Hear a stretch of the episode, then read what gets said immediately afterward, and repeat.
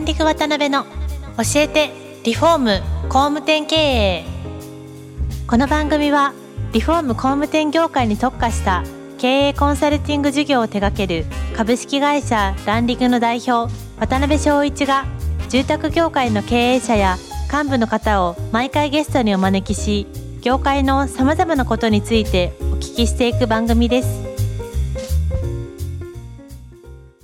えー、皆さんこんにちは。今週も始まりました。ランディング渡辺の教えてリフォーム工務店経営、えー、パーソナリティの渡辺翔一です。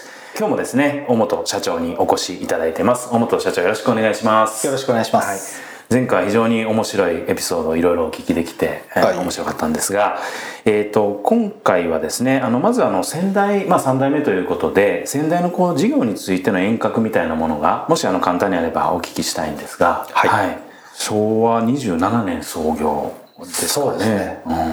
えっともともとはまあ神戸、うん。えー東灘区にですね、はい。あの江南本通りという商店街があるんですが、はい。まあ、そこでん。大本畳敷物店という、はい。あのまあ、畳であったり、うん。まあ、絨毯であったりですかね。そういうのをこう販売する、えー商店街の一角だったんですけどもともとあの初代のはい。私の,、まあ、あの祖父になりますけれどもが戦争に行ってまして、うん。そこから帰ってきた時に、はい。あの谷崎潤一郎という小説家がはいい。らっしゃるんですが、うん。そこが、まあえーひまあ、芦屋や東屋にこう別邸があってはい。そこへデッチ奉公に祖父が行ってたんですね。はでそこの働きを、まあ、認められて、うん。そのそこを出入りしてる資産家の方から、いはい。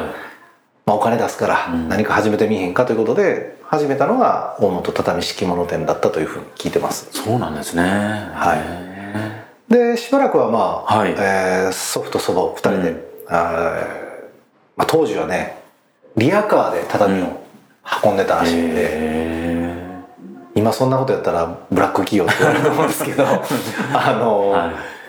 まあ、非常にその創業大変だったと思うんですが、うん。でその後、えーまあ先代ですね。私の父が、えー会社に入って、うん。でそこから内装業ですね、はい。えーククロスを、はい。壁紙を貼ったり、まあ、床張り替えたりうん。という内装業もプラスしてやるインテリア大本といううん。会社に社名を変えて、あそうなんですね。はい、で、えースタートして、ん。まあ、それがどうなんだろうな。もう40年ぐらい前なのかな。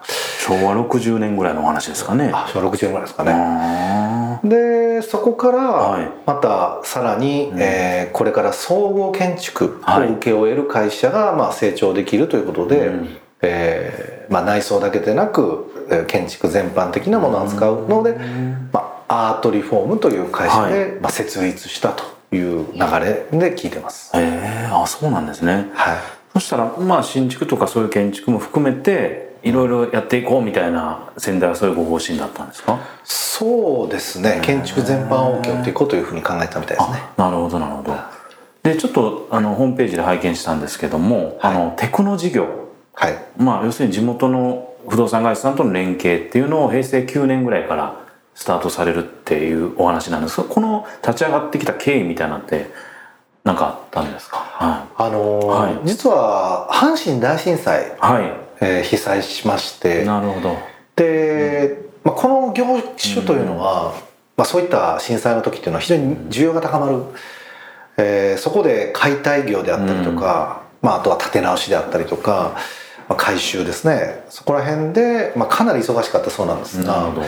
でそこを、まあ、超えて、うん。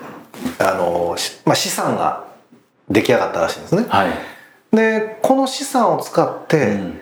それまではもうほとんどが元請けではなくて下請けだったんですけどもなるほど、うん。まあ、元請けとしてやっていこうとなった時に、じゃあどうやってその案件を開拓していくかと考えた時に、それまで地元の不動産会社あの方とそうこう畳ちょっと変えてよとかあの自分が借りその持ってる建物、はい。内装をや修繕してよとか、いうのを直接声を、まあ、かけていただいてたらしいんですけど、はい。まあ、それをビジネスモデル化できないかということで、うん。あのいわゆる不動産会社様にですねはい。こう業務提携をまああーなんですかねえー提携しに行くというか、はい。営業しに行くとうんうん。いうことであの当時女女性ですね、はい。女性営業マンを何十人とそのか雇用して、はい。あの不動産会社様に一軒一軒ローラー作戦でこう回っていく、うん。あの先代はユニマットレディの方からヒントを得て、なるほど。その01の入り口のところは、うん。やはり女性の方が当たりが柔らかいということでその女性陣にその開拓を託したと。なるほどなるほど。そこからあの B2B の業務提携が始まったというふうに聞いてます、今でもえそういう事業はやられていらっしゃるんですよねもちろん。もちろんあの、我々の大きなそのビジネスモデルの一つにはなってますが、なるほど。現在はあのもうアドバイザー自身が、はい。まあ、維持保全開拓を行ってますし、まあ、ありがたいことに多くのその100を超える会社と業務提携させていただいてるんで、はい。どちらかというとこう今自然に増えていくというか、なるほどなるほど。ですね。ありがとうございます。でまあそういう形でえーっとどんどん拡大先代の時にされてらっしゃってで実際27歳で大本社長は独立されて起業されたわけですよね、はいはい。でその後どうしどういう経緯でこう戻られるというか感じになったんですか？はい。えっと、は私がえ2008年の1月ですね、はい。2007年に起業しましたので、うんうんうん1年ぐらい経った時に、はい。えー実はあの先代が急性しましてああの血管に血が詰まるというまあ、症状というか状態で、はい。まあ、非常になんですかね暴飲暴食も、まあ、不健康な人間でしたから、うん。まあそういうのもあーあのあ、ね、原因だったんでしょうけどで、えー2008年の1月3日に、はい。まあ、先代が急性して、うん。でそこから1月の5日に、うん。えーアートリフォームの幹部のメンバーと私お会いしまして、まあ、今後アートリフォームをどうするかという会議に参加しまして、なるほどで1月7日から、はい。まあ、業務がスタートしますので、うんうんうんまあ、それまでの決断を迫られたんですが、正月ですもんね。はい、で私自身は、うんうんその1月5日の会議当日までは、うん。あのここを継ぐつもりはなかったというか、うん。あのそのつもりではなかった。なるほど。なぜなら、えー現に今幹部メンバーがおりましたし、まあそうでしょうね。はい、私はこの会社にいなかったですから、うん。私が継ぐべき、えー人間ではないというふうに思ってましたし、うん。あと私自身も起業して1年ぐらいまあ割とこう気楽にやってたというかた楽しかったんですよ、へえー営業も好きでえし。たし、うんうんうんうん。なので自分自身でやりたいことをやろうと思ってたんですけど、うんまあ1月5日にはその会議で集まった時に、うんその幹部から言われたのが、い。はまあこの会社っていうのは、いうん。今のこの形があーすごくいいうん。こう成り立ってると。でこのただ形が少しでも崩れて誰かがと上に立つと、はい。崩れてしまうと、はい。なので大元の後は大元の後でうん。継いでいただくのが我々としては一番そのいいというか希望してることですと。へなのでその支えますので、えはい。継いでくれませんかという形で、まあ話をされて、あそうだったんですね。はい、でその時に、うんうん。私はすごいこう反省したというか、はい。自分のことしか考えてなかったなと思ってへ結局、うん。はい、結局自分が何がしたいか、うん。企業がしたいか自分一人でやりたいなというのは、でこの会会社は、えうん。私の、まあ、いわゆる父や祖父が作って積み重ねてきた会社で、いわば私もある意味その関係してるわけじゃないですか。そういうふうなことの事情も考えずに、はい。自分のことばっかり考えてしまってたなと。うん。でこんなことが起こったっていうのは、はい。何か私自身がこう求められてることがあるのかなと。なるほどね。その人生においてですね、はい。だからす私はこれからは自分のために生きようではなくて、求められてることを答えて、うんそのそういったあなんですかね、えーそういうふうなために生きていこうというか,、うそれをすごくその時にこう思った。はい。もちろんせん、まあ、父が急に亡くなったり、うん。まあ、会社がこういうふうなところに迫ったり。でまあ、いろいろ考えることはあったんですけどなんか自分自身というものをうん。もっとその、なんていうんですかね。こ公的に見ようというか、ん。なるほどなるほど。それが自分の人生で、まあ、求められていることでもあり、うん。やるべきことなんじゃないかなと思ってでそれで受けたという形ですね。へえすごい転機大きな転機ですねそうなってくると。そうですはあ。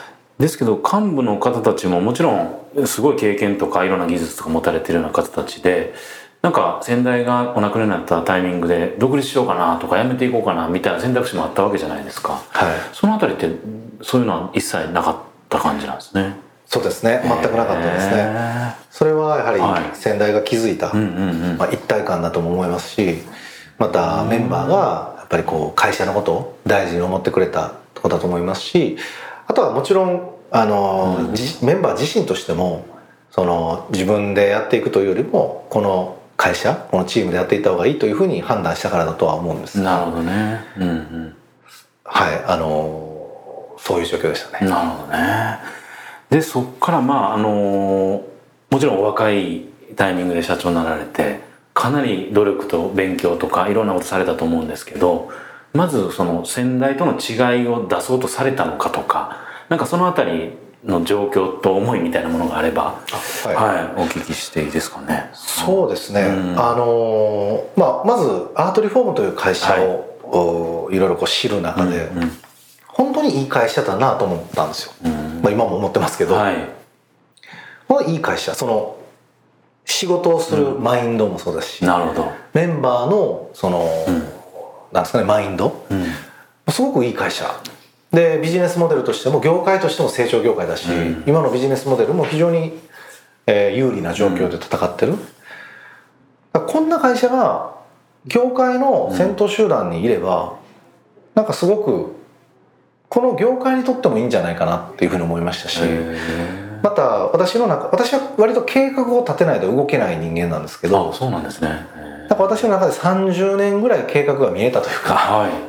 こうすればこうなるんじゃないか。うん。で私が今まで経験してきたものもうん。活かせれるんじゃないかなと思って、えーまずそこが見えた、うん。でそのためには私はこの立場に何ですか慣れたんじゃなくて、うん。たまたまなっただけなんで、うん。まずは認めてもらわなきゃいけない、えー認めてもらってからこそいろいろこうできると思ってたんで。そうですよね。確かに、うん。はい、じゃあ認めてもらうに一番わかりやすいのは結果なんで、はい。まずはその、あえー会社のメンバーを関わらせることなく、うん。この会社の売り上げを上げるうん。っていうことを、まあ、やったというか、うんまず結果を出したというのが一つですね。なるほどね。はい、当時って売上とか規模感的にはどどんな事業の内容とかどういう感じだったんですか、そうですね。あの住宅のリフォーム、ですよね。えーと先ほど言ったその、えー B2B ですね、うん。えー不動産会社様とのお取引、えー中古物件購入されてリフォームされるお客様を紹介していただいてやる、この形で大体10億ぐらい。なるほど。で関西に大体5店舗ぐらい、うんえーでえーっとそうですね売上10億ぐらいで5店舗ぐらいで、えー従業員30人ぐらい、うん。そんな感じでやってましたねあれですか。まあもちろん技術とかいろんなこうスキル面っていうのは自信が終わりやったと思うんですけど今後どういうところを伸ばしていかれようとかどういうふうな戦略で大きくされていかれようってその当時はどんな感じで思われてたんですか？そうですね、はいあのまあ、売り私は売上規模というよりも、うん。組織の人数によって、はい。そのけ経営の仕方というか運営の仕方が変わる、うん。器を変えなければいけない。基準は人数であると踏まえてるんですけど今30人3050100100、うん。えー、300500、はい。1000というふうにこう区切ってますので、うん。そのためには何をするべきかどうかっていうふうなところと、うん。でもう一つはそのアートリフォームが当時やってたそのビジネスモデルで獲得できていたリフォームのお客様の層っていうのは、うんそのまだまだその市場全体の一部でしたのでそのビジネスモデルではでき取れないお客様にマーケティングしていくこと、うんなるほどなるほど。ここれをまあやってたという形ですね。なるほどね、えーいやありがとうございます。またちょっと夢中になったらみたいなあの時間に なってしまったんですけども、まあ、今回はちょっとここまでとしたいと思うんですが次回はあの現在のえっと、御社の状況であったりとかあとは強みであったりそういったところをちょっと突っ込んでですねいろいろお聞きできたらなと思ってます、はい。えー本日も時間になってしまいました、えー次回もお越しいただけるということで大社長本日はありがとうございました。ありがとうございました。今回もランディング渡辺の教えてリフォーム工務店経営をお聞きいただきありがとうございました。番組では渡辺や住宅業界の経営者幹部の方へのご質問を募集しています。ウェブサイトランディングにあるお問い合わせフォームよりお申し込みください。お待ちしています。